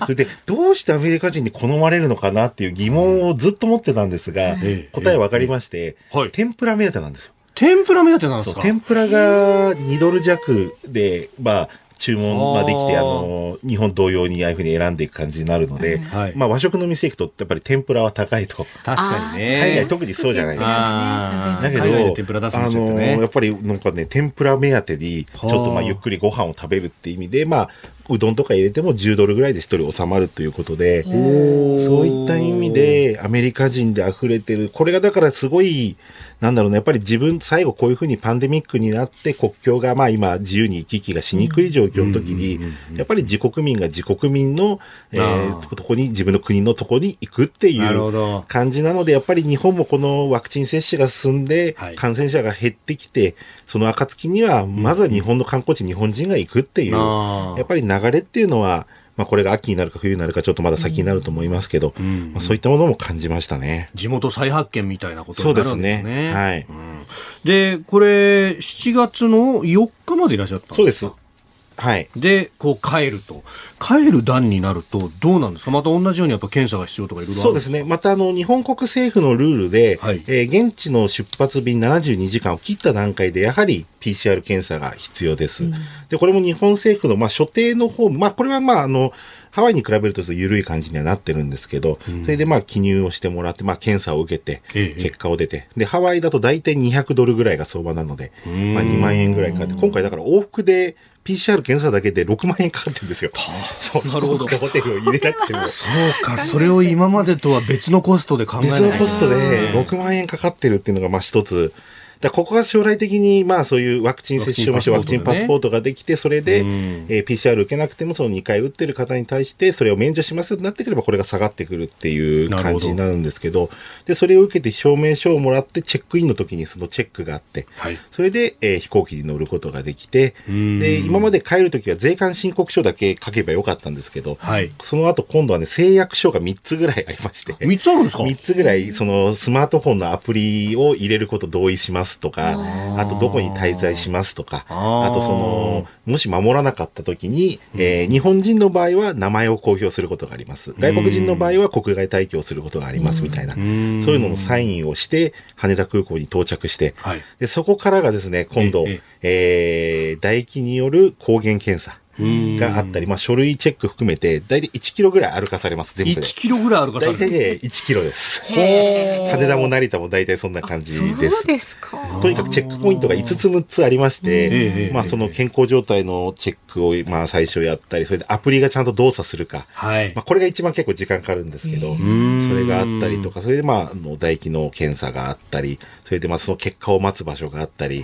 とはその2週間どこで過ごしますかと。で、質問もそこでできるようになってまして、はい、何をしていいか、何をしちゃいけないか。で、僕が聞いたのは2つ質問して、1つは、まあ僕も一人暮らしなので、えー、生活必需品、いわゆる食べ物、この購入っていうので、コンビニエンスストアとかスーパー行っていいんですかと。で、その答えは、ね、えー、行ってもいいですが、はい、短時間で人の少ない時間、えー、で、人との接触は本当に最小限にして、えー、短い時間で行ってくださいということだったんで、なのでもう、2、3日に1回ぐらいのペースですけど、まあ朝5時台に起きて、家の近くのコンビニエンスストア、まあ24時間やってるスーパーあったので、そこでちょっと買い物したり、まああとウーバーイーツ使ったりとか、まあ、そういったのして、まああのー、過ごしたなっていうところで、もう一個ね、散歩していいですかという。ああ。要は早朝深夜含めて、それダメですと。ダメそれはダメです。ダメ。はい。じゃあもう家に缶詰。缶詰です。だからもう本当に2、3日1回朝10分15分出るだけで、はい、あとはもう、あの、ひたすら家で過ごしましたけど、で、今あの、当初数ヶ月ぐらい前まではそのアプリで位置確認を、プッシュ通知がスマートフォンで来たらそこからすぐに送るの、OK ボタンっていうか、今ここにいますってボタンがあると、それを押して送る作業、それとあとビデオ通話でかかってくるっていう。はい、で、これが何日かに1回しかないって昔は言われてたんですが、えっ、ー、と、私の場合は毎日です。毎日ありましたか？もうそれも、位置情報は1日2回から3回、ビデオ通話も最低1回、多いと2回。それで、オペレーターの方からかかってくる場合と AI を使った自動でかかってくる場合がありましたんで、で、大体朝早い時だと9時前ぐらい、夜は9時、夜も9時前ぐらい。の時間でかかってきたということだったんで、それで、あの、かなりどうでもいい話をちょっとすると、僕帰国した日が大相撲の初日だったんですよ。初日の夕方で、ちょうど日本ついて白鵬のあの初日があって、で、隔離の最終日が千秋楽だったんですよ。そういうことになりますね、14日間。14日間で到着した日はゼロなんですよ。カウントできないんですよ。カウントしないんですね。翌日から1なんで、そうするとちょうど15日間で。なるほど。偶然だから、あの、本当に大相撲と同じ。だからそういうふうにちょっと考えてもらうと、隔離の期間のイメージがちょっと湧くかなと。なるほど。長いですね。長いですね。長いですね、これ。しかも外出らんないんじゃ飽きますもんね。そうですね。まあ私の場合は幸いにもテレワークで原稿書いたりとか、大学の授業ももうオンラインに、あの、前期はな、すべてなっていたので、まあそういった意味で言うと、まあ外出しない分仕事はすごい、はかどりましたし、すごい健康的な生活を送りましたし、あの暑さもベランダ開けでちょっと感じるぐらいで、あの外の暑さっていうのも感じなかった。今今週のがきついですよね。日曜日の夜で終わって。なるほど。はい。これで3日目ですけど、はい。戻ってきてから。はい。お酒って飲んでいいんですか？えっ、ー、と、ハワイですか？あ、いえいえ、あの、隔離中というか。大丈夫です。あ、大丈夫、ね、あ、これはですね、ええ、その、いわゆる今、感染拡大地域で、360って定義がありまして、360? はい。国によってアメリカの一部とか、その、まあ、あの、感染が少し拡大しているところは3日間。それから、あと、イギリスとか、まあ、特にちょっと変異株が多く出てるか6日間。で、今、あの、えー、インドネシアとか、あとインドとか、すごい、あの、感染しているところは10日間は強制ホテル隔離っていうのがあるわけですよ。その、僕の場合はハワイは、日本に着いて到着ロビー出て自分の車、僕は自分の車でしたけど、それかハイヤーとかお迎えの車があれば、はい、すぐ家に帰れるんですよ。ただそういう感染拡大地域に関しては3日、6日、10日っていう、その強制的にホテルに行かなきゃいけないっていうその場合はお酒がちょっと厳しいって話は聞きましたけど。ああ、はい、なるほど、なるほど。ただ、あの、私の場合はまあもうついて、あの、すぐ飲んでも大丈夫です。家の中であれば。はい。あと、まあ、6月、7月の4日、5日あたりっていうと、そろそろこう、オリンピック向けのいろんな出来みたいのができてきてる段階でしたか？そうですね。まあ、7月1日からちょうどオリンピック関係者レーンが出てまして、えー、で飛行機降りるときに、最初アナウンスがあって、国際線の乗り継ぎ。最近ね、日本の国際線って、羽田成田に降りないで、そのまま第三国、アジアの人が成田、羽田に乗り継いでアメリカに行くとかって結構あるので、そういう人たちは検査がないので、それを方たちをまず最初に降ろすと。で、2番目に日本に入国する一般客。で、最後にオリンピック・パラリンピックの関係者。っていう順で降りるんですが、まあ降りてから最初は同じ動線、途中で一般のレーンとオリンピックの関係者レーン。ただ、ロープ一本です。あ、簡単に言うと、あ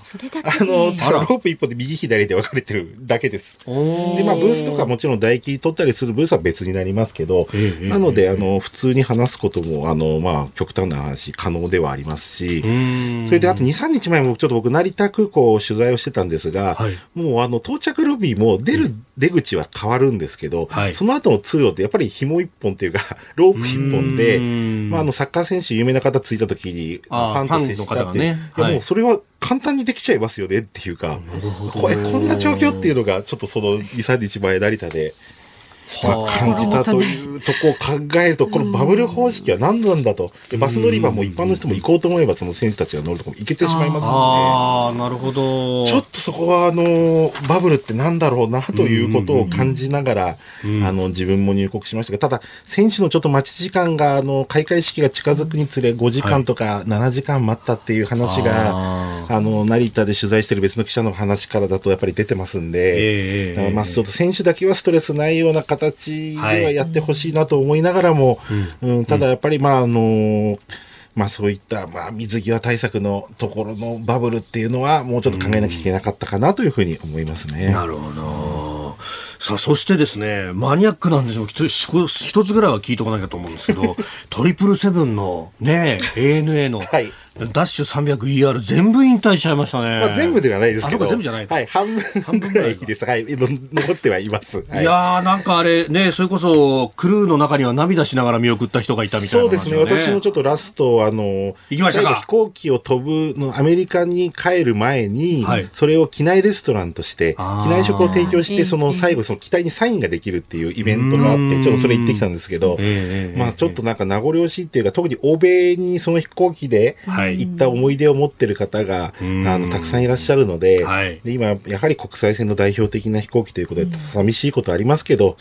ただ、数年したら、トリプルセブン X っていう、新しい、次世代のが。また、のテンションが上がるであろう、あの、飯田さんが必ずテンション上がる機体来ますので、ちょっと数年間、あの、お待ちいただきたいなと。いや、今のこの需要のシュリンクだと、もうなんか、セミワイドの78ぐらいしかもうなくなっちゃうのかなと思うと。大丈夫です。トリプルセブンが戻ってきますし。やっぱワイドボディはちゃんと健在ですか？あと NA の A380 も、ホノルル線飛んでるのも、3号機もどこかで やってきますし、あと8月9日も、あの、ANA ハワイに久しぶりに380飛びますので。おお、そうですか。飛びますので。ええ。はい。いやなるほど。はい、わかりました。そんなに踏んだりしないでください。この時間は、航空旅行アナリストの鳥海幸太郎さんでした。どうもありがとうございました。ありがとうございました。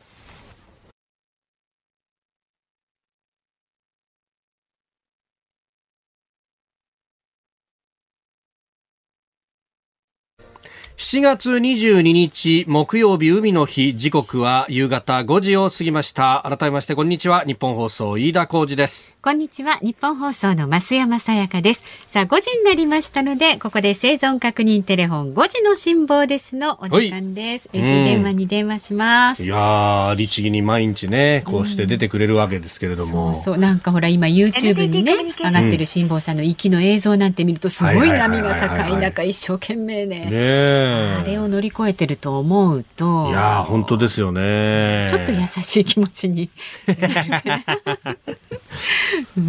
ねえすで、ー、にハワイを越えてということで全行程の大体4割ぐらい来てるということなんですがおつながったかな、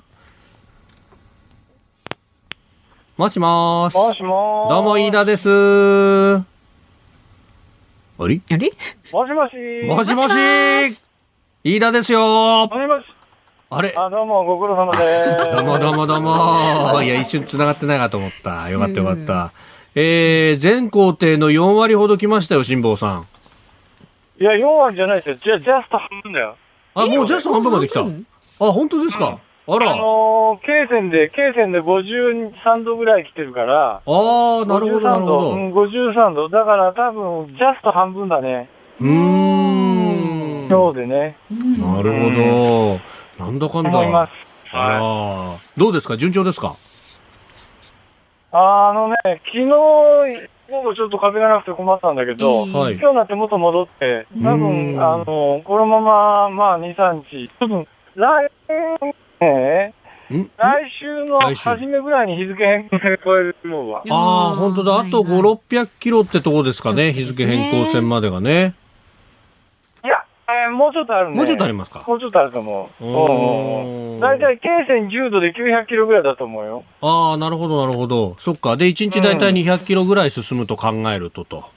1日ね、デイランって言うんだけど、ええ、デイラン我々100マイルって言うんですね。デイラン100マイル。だから180ぐらい。185。うん。で、これ、これを超えるとまあよく走ったねって感じなんだけど、ええ、この1週間前に貿易2に走ってから、貿易風、うん、貿易風ぐらいずっと走ってる。お昨日はちょっと、おし、走れた。そうですよね。昨日がちょっとね、とね、ね。えー、風がないよっていうのを、確か繋いだ時にもそんなことをおっしゃっていたということですけれども、ね、ちょっとお電波の状況があんまり良くないのかなっていう、うん、あひょっとしたらこれ切れちゃったかな。切れたもう一回じゃあかけましょうか。かけましょうかもう一回ね、えー、はい結構ね、これ回線がなんか、あの、良し悪しもあったりなんかして、うん、もう一回つなげるとクリアに聞こえたりなんかすることがあるぞっていうのも。うんうん、不思議ですね。これもね、どこのポイントでそうなってるのかね。いや、本当ですよね。さあ、もう一回 NTT コミュニケーションズのお姉さん、お姉さんが出てくるのか。かけてます。お姉さん、お姉さん頼むよ、本当に。そう、今日ちょっとお姉さんに。どうもどうもお世話になります。よろしくお願いします。いつもありがとうございます。毎回毎回。まあね、あの、さっきちょっとお姉さんいじるの忘れてたんで、その分、こう、回線のへそ曲げたかなって。いう、ね、そういうことですか、えー、そういうことがあったのかもしれないですけど、うん、今度は辛坊さんがへそ曲げちゃうかな。もしもし。もしもし。ああ、どうもどうもどうも。すいません、切れちゃいまして。ええええええまあじゃあ、そんな感じです。そんな、はい、じゃあ、あの、今日もですね、ラジオ聞きの方から質問いただいてます。これ、私も気になったんですけど、はいはい、29歳男性、兵庫県のリキーノさんの質問です。いつも太平洋上の辛坊さんの声を聞いて夢を持つ若者としてすごく勇気をもらっています。と思ったのですが外国に行った時に時差を感じますが辛坊さんのようにじわじわと時間が変わってくる場合はどのように体感されるんでしょうか？時差をほとんど感じないんでしょうか？というご質問です。ね確かに。え船内で生活してる限り時差は感じないです。だから今日みたいにというか、こうやって日本とやり取りするときには日本が何時だって考えますけど、はい、基本的にヨットってあの、24時間操船してますから、大体あの、夜が明るくなってきた時には必ず起きてくるので、大体夜明けの時間から日没の時間までがフルに働いて、夜の間は時々見回りをするっていうんで、あの大きく状況が変わってりゃいろんなところ、対応して。だから太陽と一緒に動いてますから、時差は少なくとも日本とやり取りしない限りは、時代はね。えー、じゃあ時計ってどうするんですか？徐々に合わせてくるんですか？え、何？時計ってどうするんですか？時計。ごめん、なんで？時計、時計、時計。え？と 時計の時間は合わせたりしてるんですか？あ、あのね、うん、えっと、一応だから、あのー、さあ、15度、経度で進むたびに、1時間ずつ時間をかけるんです。なるほど。だから、あの、そうなんだから、あの、日本で標準で135度でしょ？はい。で、あの、150度超えて1時間プラスにして、100、次、あの、60度超えて、あ、いやいや、えっと、135度、150度。165度。まあ、なんかそうやって15度、15度で1時間ずつ刻みにしてるんですよ。なるほど。それで、それで時計、それで時計はそれで合わせてますからね。だから本来は、それで言うとね、もう確かね、うん、タイムゾーンで言うと、俺の感じで言うと3時間時差に関わってるはずなんだけど、3時間でも、まあまあ、いいや。まあそうなんです まあいいや。なるほど、わかりました。でも今日もね、元気そうでよかったです。いや、本当ですよ。うん、ね下さん、あの、気をつけて帰ってきてくださいね。ちょっとだんだんなんかね、あの、南西諸島台風が。あ、そうそうそう。あったりなんかしますんで。ね、気をつけてくださいね。あそう。うん。台風ね。あ、そうだ。お天気ね。台風回避でもしかするとね、小笠原によるかもしれません。おー、なるほど。もうちょっと早かったら、あの、台風回避でガムによるとかね、いろんなこと考えてます。ああ、そっかそっかそっか。じゃあ、あの、今後のお天気なんですけれども、お伝えします。あはいはい。昨日一時的に発生した風の弱いエリアは西へ進みまして、今日から週明けまでは今と同じくらいの風向き、それから風向が、風速が続きそうということです。はい、了解です。ありがとう。はい。引き続き気をつけて。はい、どうも。どうも、ありがとうございました。気をつけて。ということで太平洋上の辛坊さんとつなぎましたがなんだか耳の遠いおじいちゃんと喋ってるような感じで。私の質問だけ答えてくれないと。だから時計時計ですよ。あ？みたいな、ね、いやもうこれ電波の影響です、ね、そうそうそうそうそうそうそういうことです、はい、辛坊さんがおじいちゃんだったわけじゃありませんからね、えー、竜宮城に行ったわけでもありませんからね。来週も、えー、生存確認テレフォン5時の辛坊です。お送りいたします。はい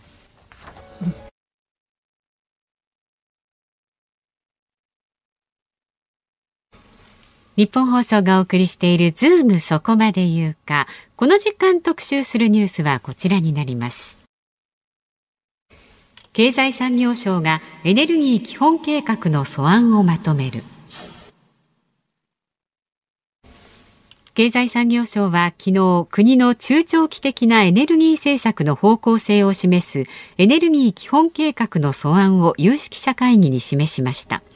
焦点となっている2030年度の電源構成は再生可能エネルギーの割合を36%から38%程度にし原子力は20%から22%の水準を維持する方針です。おおむね3年に一度改定されるこのエネルギー基本計画、まあ、今後のですね日本のこうエネルギーえー、どうやって賄っていくかというところで、まあ、基本的にはですねここで出てくるのは電気をどうやって作るかっていう話が。中心となってきております。で、今、増山さんに、えー、読んでもらった通りですね、えー、2030年度ですから、まあ今から、まあ大体9年、もう2021年も真ん中過ぎてますんで、はい、8年半ぐらい後の電気を作る割合っていうのをどのくらいにしましょうかね、というところを出してくるというところです。で、この2030年度っていうのがもう一つ節目でもな、にもなっていて、うんあの菅総理大臣がですね、えー、就任をした時当初の所信演説の中で、えー、2050年にカーボンニュートラルにするんだと、うん、えー、要するに CO2 排出した分と、まあ、それ削減した分などで、まあ、大体こうバランスをとってネットでゼロにするっていうですね、はい、ことを言っていて、はい、でその、まあ、あの中間試験みたいなものが2030年に設定されていて、えー、大体2013年度と比較すると46%削減をするという目標が出てきていると、うん、まあ、この数字もですね諸説というかいろんなこう批判もあったりなんかしてですねじゃあどういう根拠でこの46 6%限定出したんだろうねと。これはあの、自民党の中の政治家の人たちに聞いても、いや、なんでこんな数字が出てるのかよくわかんないんだよと。明確なところがないんですか？結局、その2050年ゼロっていうのを目標にして、うん。はい、2013年の数字があって、えー、これ、グラフをぐーっと引き伸ばしていくと、じゃあ2030年は46%ぐらい削減してないと全体いかないよね、みたいな、えー、ことから、だからもう結論ありきの数字なんじゃないかというふうに指摘する人がいて、うん、で、実際にじゃあ再生可能エネルギーこれだけ使います。原子力はここまでやって、火力はとかって積み上げてっても、到底これいかないだろう、46%はっていう数字だったりするわけです。で、さらに、そんな中でも、原子力はほとんど使うなとかですね、まあそういうこう、いろんなところからの圧力があったりなんかして、で、もうこれ、えー、じゃあ、もう、実績の積み上げじゃなくて、じゃあ家庭の結論として、えー、じゃあもう、じゃあ46%減なんでしょうと。そしたらこの構成でいくしかないじゃないですか。みたいなですね。若干、こう、経産省というか、まあ、これエネルギー庁なんですが、えー、投げやりっぽい感じの数字が出てきてるなと。で、なぜ投げやりかというとですね、えー、今、あの、増田さん読んでくれた原子力20から22%の水準維持と、これはですね、日本中の原発動かさないと到底足りません。そのくらいの数字なんですね。なので、えー、それがじゃあ政治で可能かっていうところと、で、本来であればですね、この2050年ネットゼロの議論が始まった時に、まあ、自民党の中でもこう部会が立ち上がってですね、えー、まあ、あの、本部会議が立ち上がって、で、あの、これ実は二階幹事長が、えー、トップというですね、えー、まあ、結構大きな会議体が立ち上がったんですよ。で、その一番最初の、えー、会議の時に、えー、参考として呼ばれた方がですね、電磁連の会長なんですよ。で、電磁連の会長何言ったかっていうと、じゃあ分かりましたと、2050年にゼロって目標を立てるんだったら、原発を、えー、再稼働させるどころか、これ、新しく作ったりなんかしないと足りませんよ。どう考えても。っていうような話がまずあると。で、あの、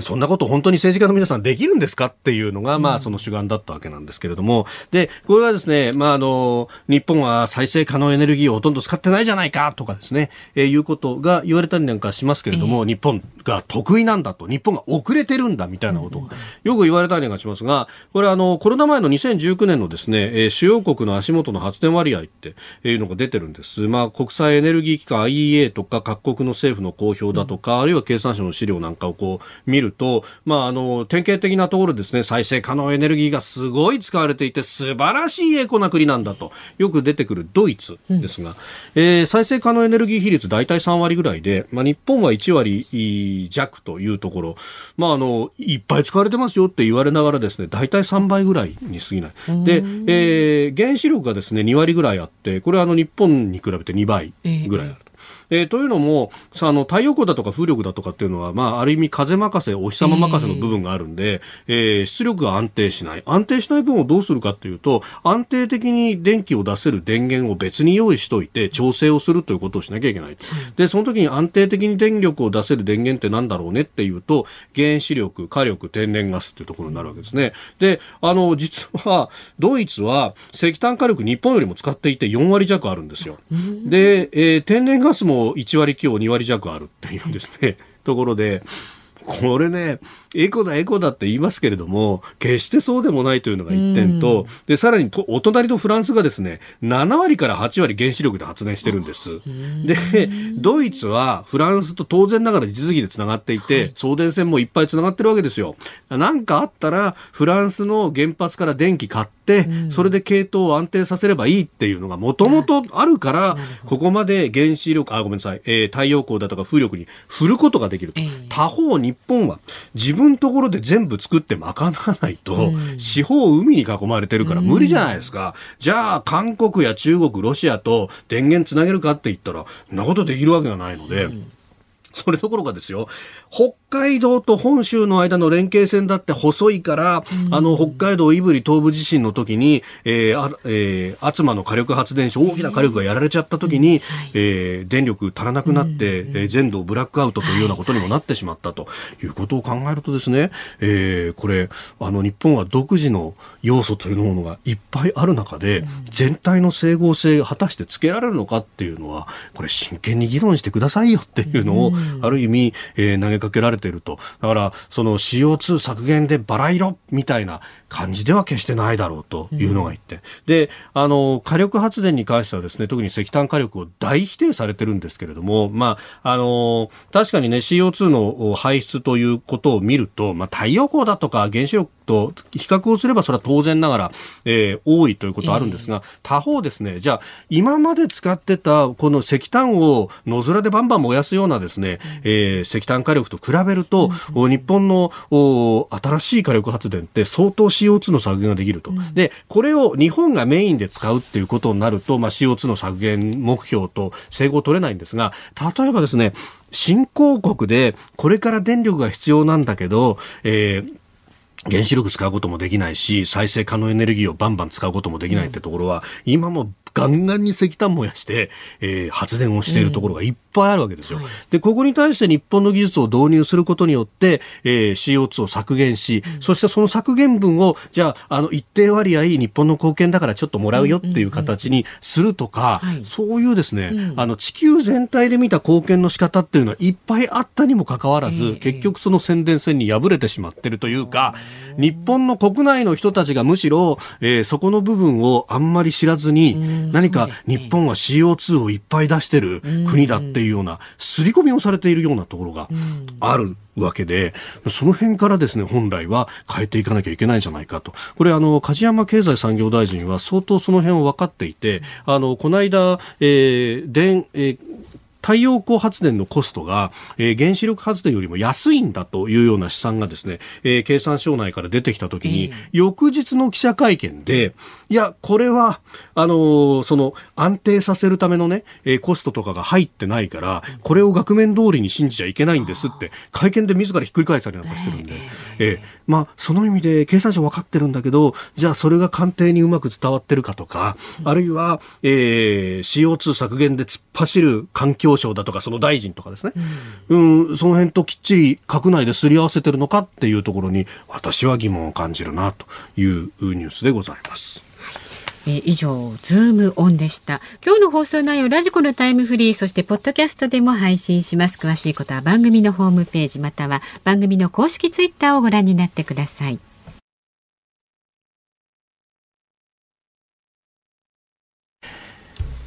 1954年昭和29年7月15日に開局しました日本放送の日本放送行進曲。演奏は日本放送管弦楽団でありました。いやすごいっすね なんか。日本放送管弦楽団？多分特設でこれ作ったんじゃないですか？ちゃんとすごいオーケストラの方々の写真がありますけど、当時の第一スタジオ。銀スタだ。銀スタ。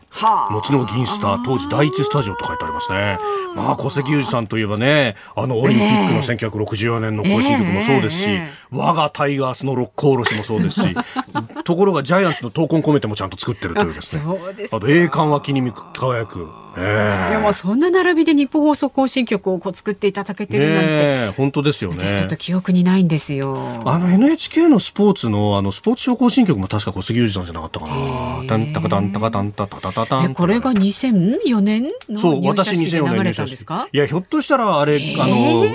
開局50周年の記念の年に私入ったんで、だからだったのかもしれない飯田君のイメージに合わせたんじゃないですか、会社がちょっと。先の大戦から9年が経った 昭和29年7月15日。当時のアナウンサーですね、あの感じ。1310キロサイクルで放送が開始された 日本放送。本当だ。いや、これね、当時のね、うん、番組のとかいろいろ日本放送が送る14本の連続ものっていうですね、開局のなんか号外みたいなものが手元にあるんですけど、えええ、すごいっすよ、これ。だって、あのー、これこれ、えー、正義の人っていう朗読劇、作井上康さんとかね。あとはあれですよ。連続放送劇、女性に関する12章、作、伊藤聖。これあの、チャタレー夫人ですよ。チャタレー夫人。あの、発揮になったあれですよ。すごいですね。やっぱこの時代ってものを感じますよね。いや でも、なんか、こう、イメージちょっと、オリンピックのあのね、行進曲に似てる感じが。とね。コーダに飛んだ感じとか似てるなと思ったんですけど、ねうん、それを増山さんに言ったら一言、行進曲なんてもな、みんなこんな感じなんじゃないの？いやいやいやいや、なんか行進曲の北セオリーってあるんですよ、なんかそういう、ね、多分ね、そういうセオリーあるんでしょう、ねうん、あると思いますよ。いやよく本当探してきてくださいました。ありがとうございます。しかし会社内って探しゃいろんなものがあるんだね。言っては見るもんですね。すみません本当に。使いましょう。使いましょう。後でねいろいろお話しますけど、ええー、ということでまあ辛坊さんとは今日は関係なかったんですけれども、はい、こんな感じで、辛坊さんもこれ来たらきっと頑張って早く帰ってこようっていう気持ちになりますよ。いや、本当ですね。ええー、もう刷り込みのように聞かせてやろうか。さあということで、はい、お聞きの日本放送この後は東京スポーツトゥデイです。はい、東京2020オリンピックの注目情報たっぷりとお届けいたします。で明日、朝6時からの飯田浩二の OK 工事アップは。はい。あのー、明日はですね、えー、先、先日番組にご登場いただきました、スポーツコンサルタントで元 JOC3 時の春日良一さんをお迎えしまして、もうオリンピックのね、開会式直、